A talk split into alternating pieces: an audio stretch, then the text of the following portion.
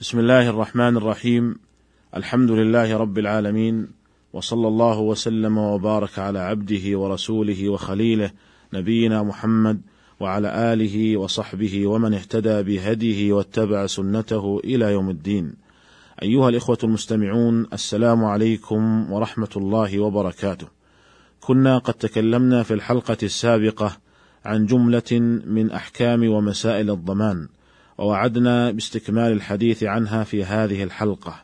فنقول وبالله التوفيق الضمان من عقود الإرفاق والإحسان ومن التعاون على البر والتقوى ومن قضاء حاجة المسلم وتفريج كربته. ولكن ينبغي ألا يضمن الإنسان عن غيره دينا إلا وهو قادر على وفائه في حالة تعذر الوفاء من المدين.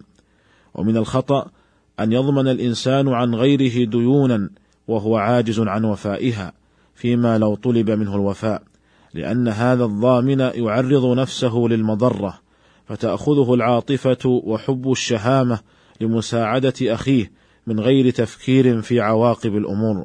وكم سمعنا من قصص تحمل مآس لأناس ضمنوا ديونا كبيرة عن غيرهم كانت نهاية أمرهم السجن مددا طويلة وكان ذلك الضمان الذي يسميه بعض الناس كفالة غرامية كان أوله شهامة ثم تحول إلى غرامة وندامة. فنقول ينبغي لمن أراد أن يضمن عن غيره دينا الا يضمن إلا ما كان قادرا على وفائه. ثم إنه ينبغي للمضمون عنه أن يقابل إحسان هذا الضامن أن يقابل إحسان إحسانه بالحرص على السداد وعدم المماطلة حتى لا يوقع الضامن في حرج. أيها الإخوة المستمعون، وأما الضمان في البنوك فقد سبق أن أشرنا في الحلقة السابقة إلى أن نظرة الإسلام إلى الضمان تختلف كلية عن نظرة البنوك له. فالإسلام ينظر للضمان على أنه من عقود الأرفاق والإحسان كالقرض، ولذلك لا يجوز أخذ عوض في مقابله. بينما تنظر البنوك للضمان على أنه وسيلة ربحية استثمارية. ولذلك فإن معظم العقود البنكية المرتبطة بالضمان لا تخلو من محاذير شرعية. وقد وعدنا في الحلقة السابقة بذكر نماذج لبعض المعاملات البنكية المرتبطة بالضمان. وأبرز هذه النماذج ما يسمى بخطاب الضمان.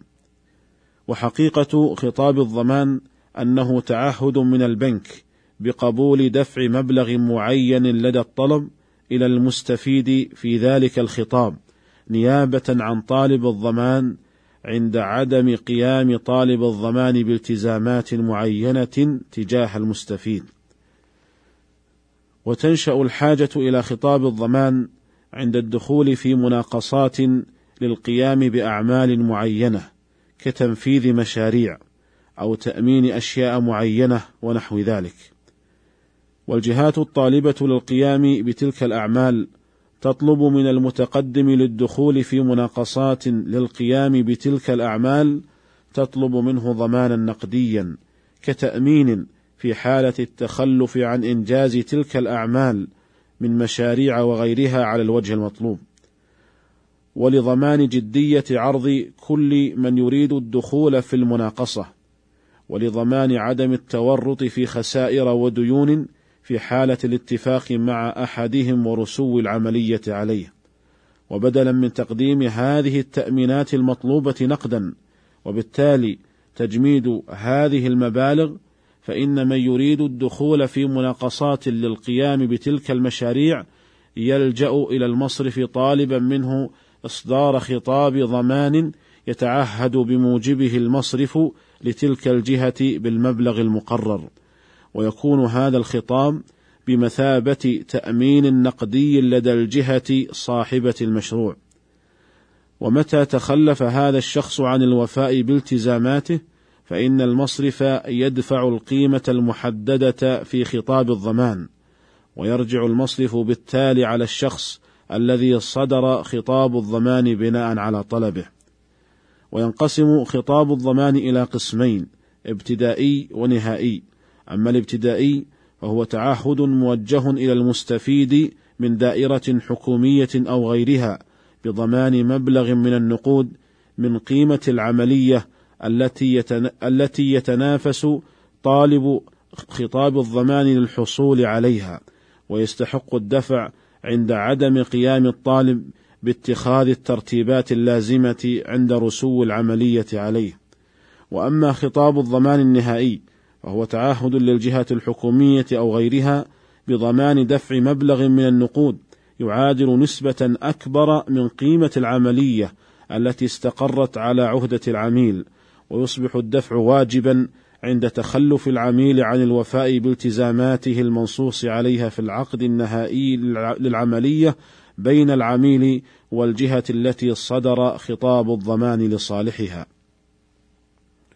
وأما عائد البنك من خطاب الضمان فهو يكون في المصاريف التي يأخذها البنك مقابل خدماته لإصدار خطاب الضمان وعمولة يأخذها البنك تتفاوت بحسب نوعية خطاب الضمان أما المصاريف الإدارية التي يأخذها البنك مقابل خدماته فلا إشكال فيها من الناحية الشرعية لأنها مقابل أعمال وخدمات حقيقية قام بها البنك. ولكن الإشكال في العمولة التي يأخذها البنك مقابل إصدار خطاب الضمان اذ انه من المقرر عند جمهور الفقهاء أنه لا يجوز أخذ عوض مقابل الضمان. وقد سبق بيان هذه المسألة في الحلقة السابقة وذكرنا أنه في حالة أداء الضامن مبلغ الضمان للمضمون عنه يكون هذا بمثابة القرض للمضمون عنه. وحينئذ فأخذ عوض مقابل الضمان يدخل في القرض الذي جر نفعا أيها الإخوة المستمعون وقد درس مجمع الفقه الإسلامي الدولي المنبثق من منظمة المؤتمر الإسلامي درس خطاب الضمان دراسة مستفيضة ثم أصدر قرارا بشأنه وأتلو فيما يأتي قرار المجمع.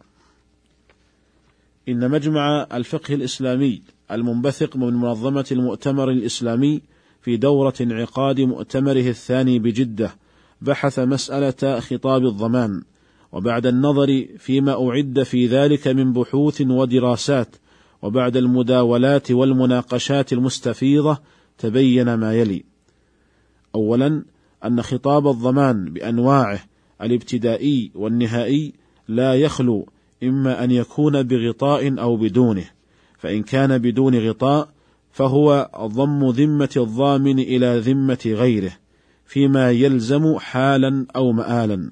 وهذه هي حقيقة ما يعنى في الفقه الإسلامي باسم الضمان أو الكفالة. وإن كان خطاب الضمان بغطاء فالعلاقة بين طالب خطاب الضمان ومصدره هي الوكالة والوكالة تصح بأجر أو بدونه مع بقاء علاقة الكفالة لصالح المستفيد أي المكفول له.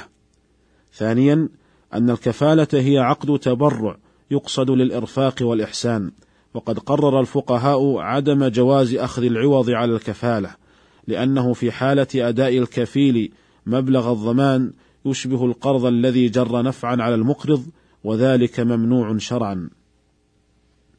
ولذلك فإن المجمع قرر ما يلي: أولا أن خطاب الضمان لا يجوز أخذ الأجر عليه لقاء عملية الضمان، والتي يراعى فيها عادة مبلغ الضمان ومدته، سواء أكان بغطاء أم بدونه. ثانيا، أما المصاريف الإدارية لإصدار خطاب الضمان بنوعيه فجائزة شرعا، مع مراعاة الزيادة على أجر المثل، مع مراعاة ألا يزيد ذلك على أجر المثل، وفي حالة تقديم غطاء كلي أو جزئي يجوز أن يراعى في تقدير المصاريف لإصدار خطاب الضمان ما قد تتطلبه المهمة الفعلية لأداء ذلك الغطاء. أيها الإخوة المستمعون، هذا نموذج لتعاملات البنوك المرتبطة بالضمان، ومعلوم أن البنوك لا تضمن كما أنها لا تقرض إلا طلبا للأرباح والاستثمار، بينما عقد الضمان وكذا القرض لا يجوز أخذ عوض مقابلهما. ولذلك فإن على من يتعامل مع البنوك بتعاملات مرتبطة بالضمان أو بالقرض عليه الحذر من أن يقع في محاذير شرعية. كما أن على البنوك ألا تأخذ شيئا مقابل الضمان وإنما تأخذ ما يقابل الخدمات الفعلية الحقيقية التي تقوم بها. أسأل الله تعالى أن يكفينا بحلاله عن حرامه وأن يغنينا بفضله عمن سواه وأن يرينا الحق حقا ويرزقنا اتباعه وأن يرينا الباطل باطلا ويرزقنا اجتنابه. وصلى الله وسلم على نبينا محمد وعلى آله وصحبه أجمعين. والسلام عليكم ورحمة الله وبركاته.